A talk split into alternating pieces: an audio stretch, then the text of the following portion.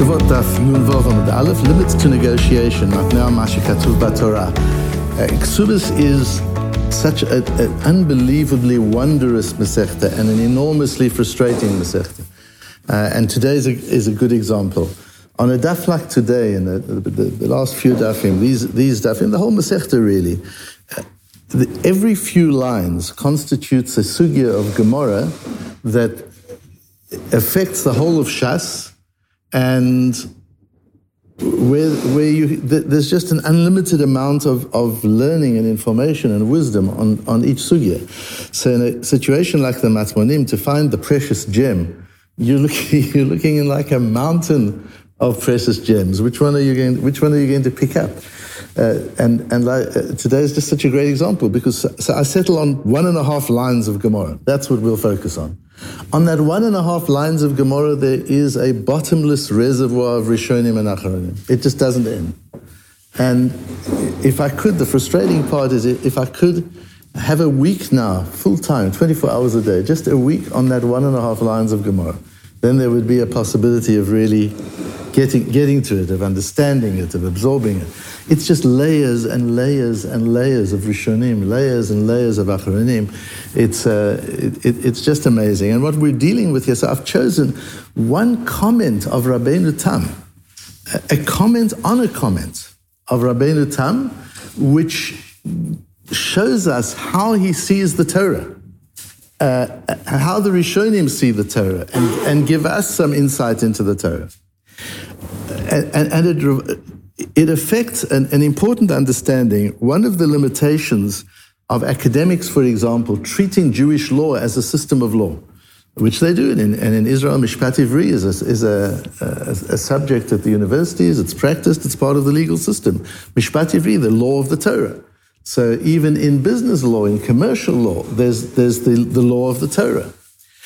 But there's, a, there's an overlay to the to the mishpat, to the laws of the of the Torah, to the commercial laws of the Torah. There's an overlay which academics cannot address, which is the the religious aspect of it. So th- there are two systems at play. There's a system of law, and the system of law is primarily negotiation and contract.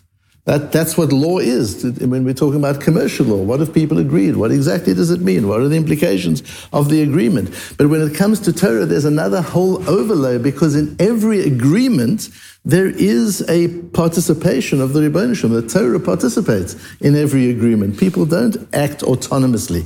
We don't have human autonomy. The, the, the, the main, the, one of the most important points of difference between the Torah world and the secular world, the liberal secular world, not even the liberal secular world, is the understanding that we don't have autonomy. The, the whole of modern thinking is based on on autonomy. Is it the autonomy of the individual? Where does the state fit in? But it's all about autonomy. People, can agree what they want. Uh, people can live their lives in any way they want as long as they're not harming other people. But, but it isn't so because we have another whole overlay. We don't have autonomy. We're Avdei Hashem. We, we, we service the Ribbon Shalom. And here we have, in, in these sugyas, we have a, a, great example of where these two systems overlap. So we have a principle in the, in the Gemara, which is called Tnai Shebemamon Tnao Kayam. And we have it on Dafnun Vov and Aleph at the bottom, we have it on the Omid Beis.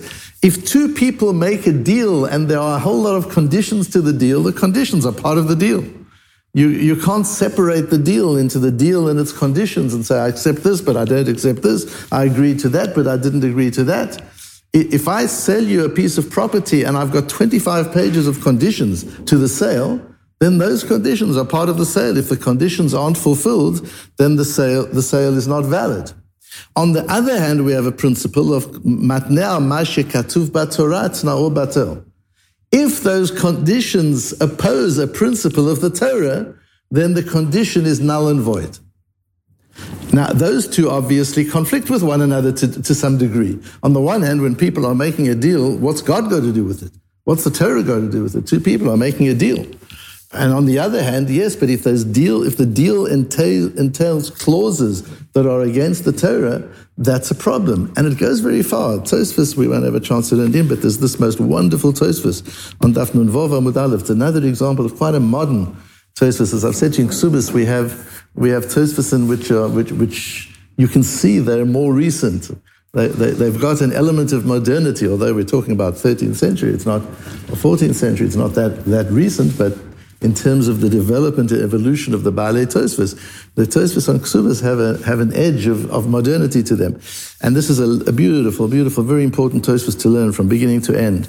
Um, and one of the things Tosfos talks about is if, if, a, a, if a worker works for you, and he makes a condition and you don't have to pay me. It's not that I'm doing the work voluntarily. I'm doing the work as an employee. But I'm moichel, you don't have to pay for it. That can be a matna mashikatov b'torah, because the Torah says you've got to pay a person for the work they do. You don't have the right, even though the Torah has given you the money, the Torah says you as a worker are entitled to your wages, and, and you who are entitled to the wages say, I forgo them, I don't need them. You can't do that. It's not so simple. There's uh, only particular ways in which that can be done because you're matna mashikatov of b'torah. Uh, the Tosfos even goes for damages. Somebody damages you. You can't say I'm moichel. I, am uh, you can be moichel. You can say you are, you're obligated to pay me the damages. You owe me five hundred dollars, but I'm moichel. I forgo the five hundred dollars. But you can't say I forgo my right to the five hundred dollars because that right was given to you by the Torah, not by you.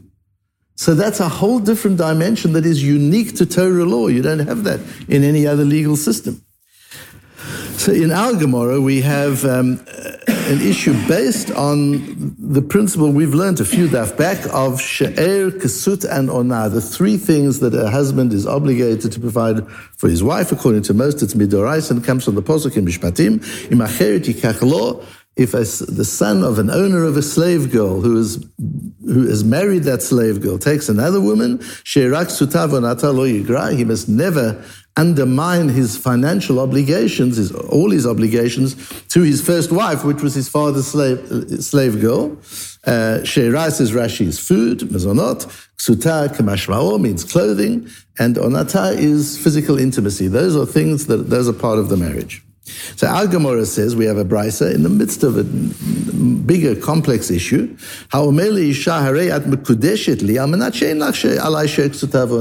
You know what? I'm happy to take care of you.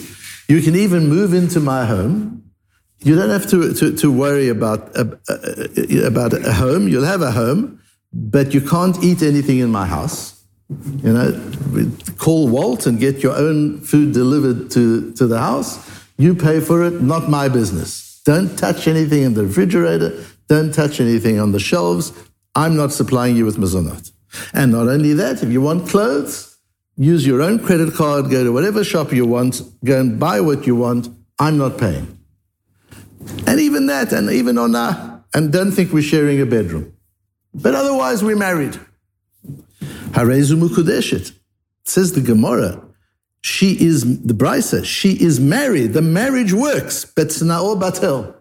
She can, or she doesn't have to order from Wolt. She can raid his refrigerator. She can buy clothing on his credit card. She can sleep in his room. It's the, the, the we just ignore the tnai. Says Divrei Rabbi Meir. Rabbi Yehuda I understand that he, he can't say we're married, but we'll have no intimacy. That's going against the Torah. The Torah says you've got to, but the mandatory things, people can make their own conditions as far as mandatory issues are concerned. And if she agrees, if she says that's fine, I would rather be married to you, have the status of being married to such an amazing man like you who deprives his wife of, of food and clothing, I would rather that than be on the street. And I agree. If she agrees, it's Kayam. That's a machlokas Rabbi Yehuda, Rabbi Meir, a famous machlokas in the Gemara.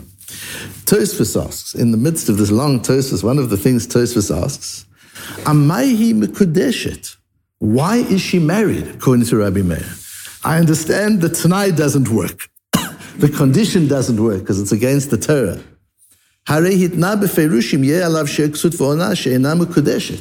He's made it very clear that if she requires if she requires food, clothing, and, and intimacy, this is no marriage. The deal's over. So how can you now say we force you to be married to her basically against your will? because you said, I will marry this woman on condition. There are three conditions that I'm not responsible for A, B, and C. Now what lands up, we say, no, you, we ignore what you said, but you're still married.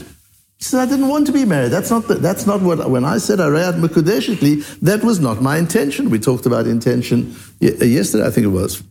Va'omer Ri, and Ri says, the ilav di alfinan, this is an amazing concept of Ri. Just listen to it. Ilav di alfinan mitznai b'nei gad uvnei ru'uvein if we wouldn't learn the whole principle of conditional negotiation from Bnei Gad and Bnei Reuven, when they said to Moshe Rabbeinu, we'll, if, if we come and we follow you and we help you conquer the land, then we'll be entitled to the Golan territories and all that part on the other side of the Jordan. And if we don't come with you, and then we'll, we'll waive that right. But if we didn't have that parsha in the Torah, Hava amina de shum tnai eno mevatel et ha'maaseh, ואפילו לא יתקיים בסוף, יתקיים בסוף המעשה קיים. If it weren't for the Tanai B'nai Gad and B'nai Ruvain, we wouldn't have worked out ourselves that you can make conditional deals. Uh, which is very difficult. A lot of people ask on that. Well, even surely that's obvious. A person can make whatever, whatever deal he wants. I can decide to sell you house A and not house B. So why, I, why can't I say I'm selling you house A on condition that A, B, C, D? Why would I not have known the principle of conditions? So in the laws of, of marriage, it's easier to understand what Tosfos is saying because we could say in the laws of marriage, the Torah defines marriage as sharing rights and obligations. We talked about the fact that the Ketuvah is giving the woman a right in your guf, a right in your being. And, and by accepting the, the, the ring under the chuppah, she is giving him rights in her. So marriage is the exchange of rights in one another and obligations towards one another. Which rights and obligations? So now to say, I'm marrying you, but without those, it's like saying, I'm marrying you, but I'm not marrying you. I'm marrying you on condition we're not married. That's absurd. So in marriage, I understand what Tosfos is saying. But in normal commercial deals, why wouldn't I have been able to figure out? Why would I have thought, without the Pasha of Bnei Gad and Bnei Reuven, why would I have thought that the condition doesn't work? And I think that one of the ways of understanding it is because you're making a sale. You're saying, I'm selling you my house. The moment you've said those words, you've made a commitment. Now you're pulling back and you're qualifying what you've just said. I wouldn't know that that's possible. Saying what you say is so powerful. Every word that comes out, it's like talking Lashon and then saying, ah, but I didn't mean it. It's, you can't say that. You've talked it already. You've said it already. So if I say, I'm selling you my house, but if you don't do this, that, and the other, I'm not selling it to you. Too late. You've already said, I'm selling it to you. So it's the power of speech, the power of agreement, the power of commitment can't later be modified and limited. Except we know that from Tanai B'nai Gad B'nai Reuven that it can. We see from them that we put it all together and we treat it as one statement, even though it's consecutive. I first say, I'll sell you the house, and then I say, on condition that, but we put it all together as one statement. We learn that from Bnei Gad and Bnei Ruvain. If we didn't have the Parsha in the Torah, we would hold people responsible for the act even without the conditions. So if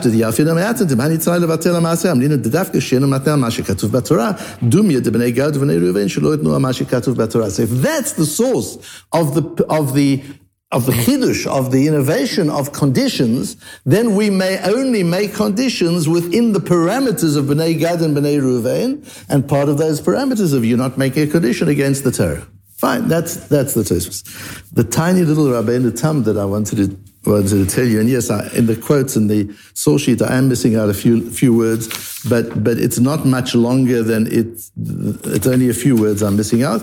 In your Gemaras, you'll see that in the Tosfos Yeshonim on the side of the Gemara, Tosfos Yeshonim is another extracts of an older version of Tosfos where this was brought in, where Rabbeinu Tam answers Ri's question. Now, of course, Rabbeinu Tam was before Ri. Ri was Rabbeinu Tam's nephew. So, but in Torah we do that. We, we talk about the question as if Rabbeinu, as if Ri asked the question and Rabbeinu Tam answered. No, Rabbeinu Tam also had the question and he answered it differently. He says, "Tahavi maflig bidvarim ve'en tnai klal she'it kayem When a person makes a tnai against the Torah, it's absurd. That's what maflig bidvarim means. It's absurd. It's like saying, I'm selling you my house on condition you go and spend some time in Shemayim, go and spend some time with God. If you go and spend some time up in the heavens, when you come down, you can have my house. So we say that's nonsense, that's absurd, you're joking, it's not, it's not serious.